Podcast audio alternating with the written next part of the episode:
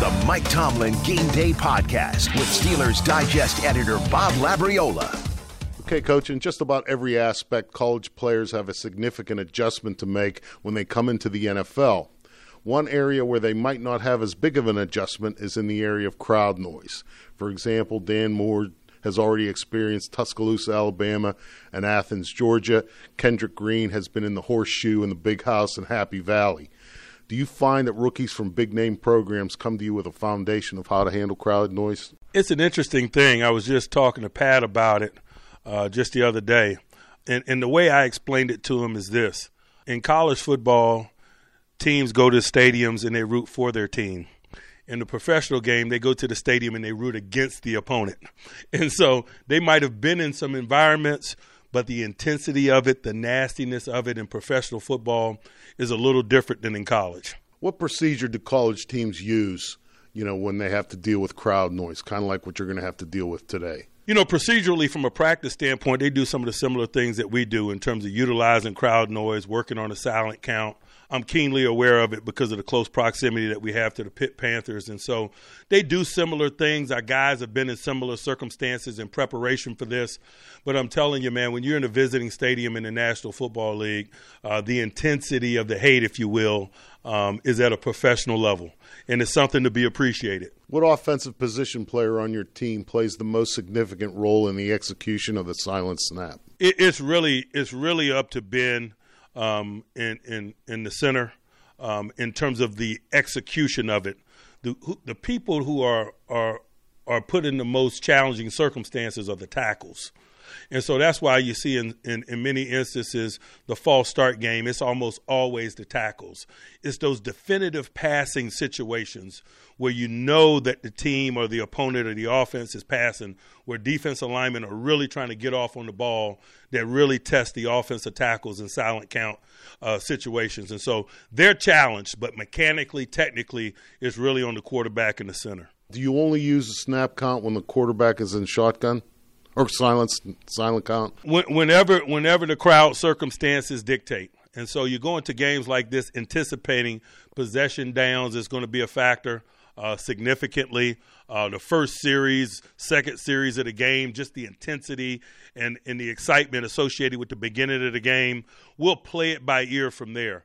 Uh, oftentimes, the quality of our play determines the intensity of that silent count moving forward. We make enough plays early on, it becomes less significant, and that's something that we've been talking about and acknowledging through the preparation process. Can you get away with when the quarterback's under center? just using regular cadence? Really, it just depends on how well you're playing. Uh, the score of the game, uh, the, the the level of success that your offense is having in terms of moving the ball, you can quell the crowd with quality play.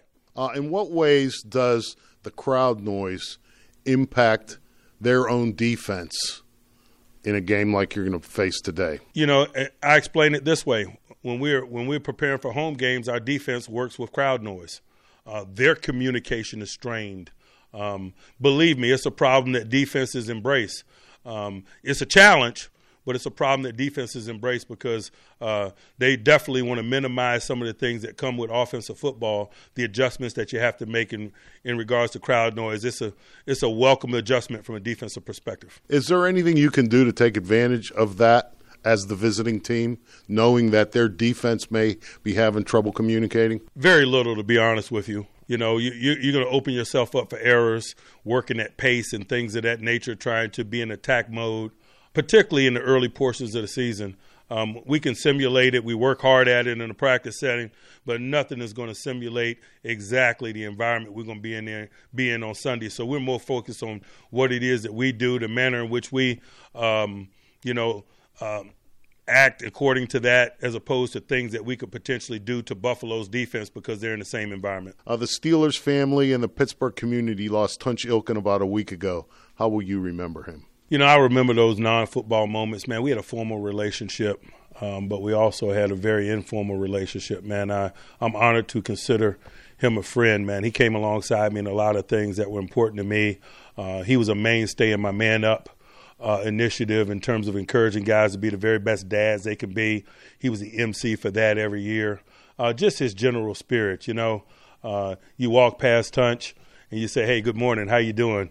And he'd always say, "Better than I deserve." and that resonated with me, and uh, I I do it in return, and I do it with others. Uh, that's just the type of guy he was, man. He was a walking, talking uh, blueprint for for all of us in terms of how to live our lives. A couple of days ago, T.J. Watt signed a contract extension.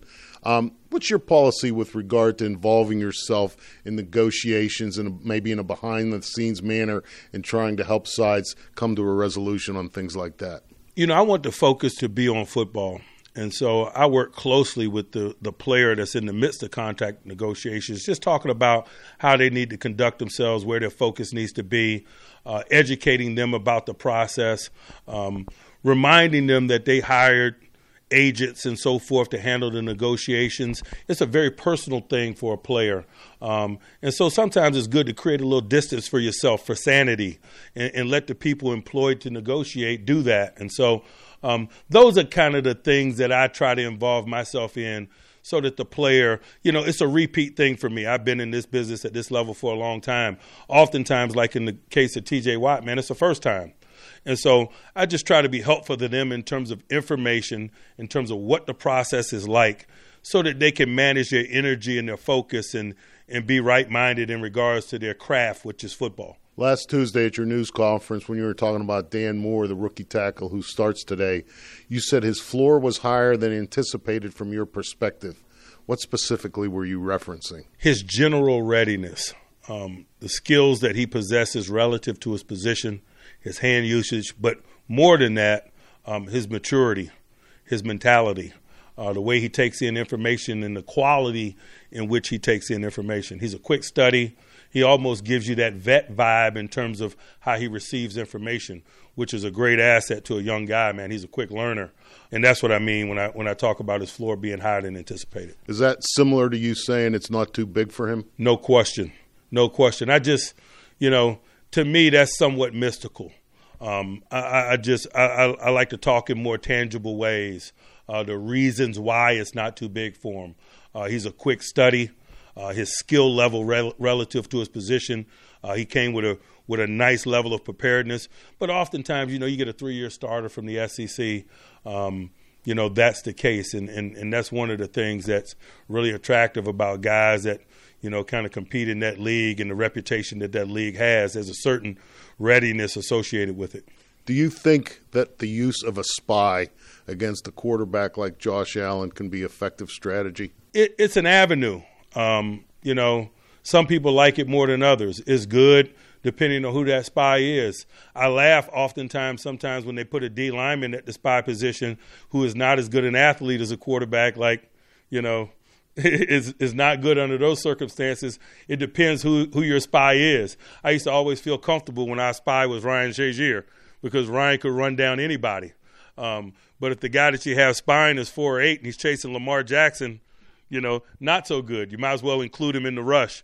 And so there's a lot of layers to that spy discussion. How does the use of a spy impact the other 10 guys on defense? You know, it's one less guy in coverage, is one pure coverage, is one less guy in pure rush. And so there's some give and take there. Football is very mathematical. It is 11 on 11 game. And when you start talking about quarterback mobility, you're talking about even numbers. So you have to rob Peter to pay Paul, and we've talked a lot about that this week in terms of where we're lacking when we're working to minimize Josh Allen's mobility. But that's the world we live in, man. We're we're an AFC North team. We play Lamar Jackson twice a year and guys like that, and so we probably get more practice at it than most. That's the Mike Tomlin Show, brought to you by your neighborhood Ford store. Ford, the official truck of the Pittsburgh Steelers. I'm Bob Labriola. Bill Hillgrove, Craig Wolfley, Missy Matthews, and Max Starks are next as we count down to kickoff. You're listening to the Pittsburgh Steelers Radio Network.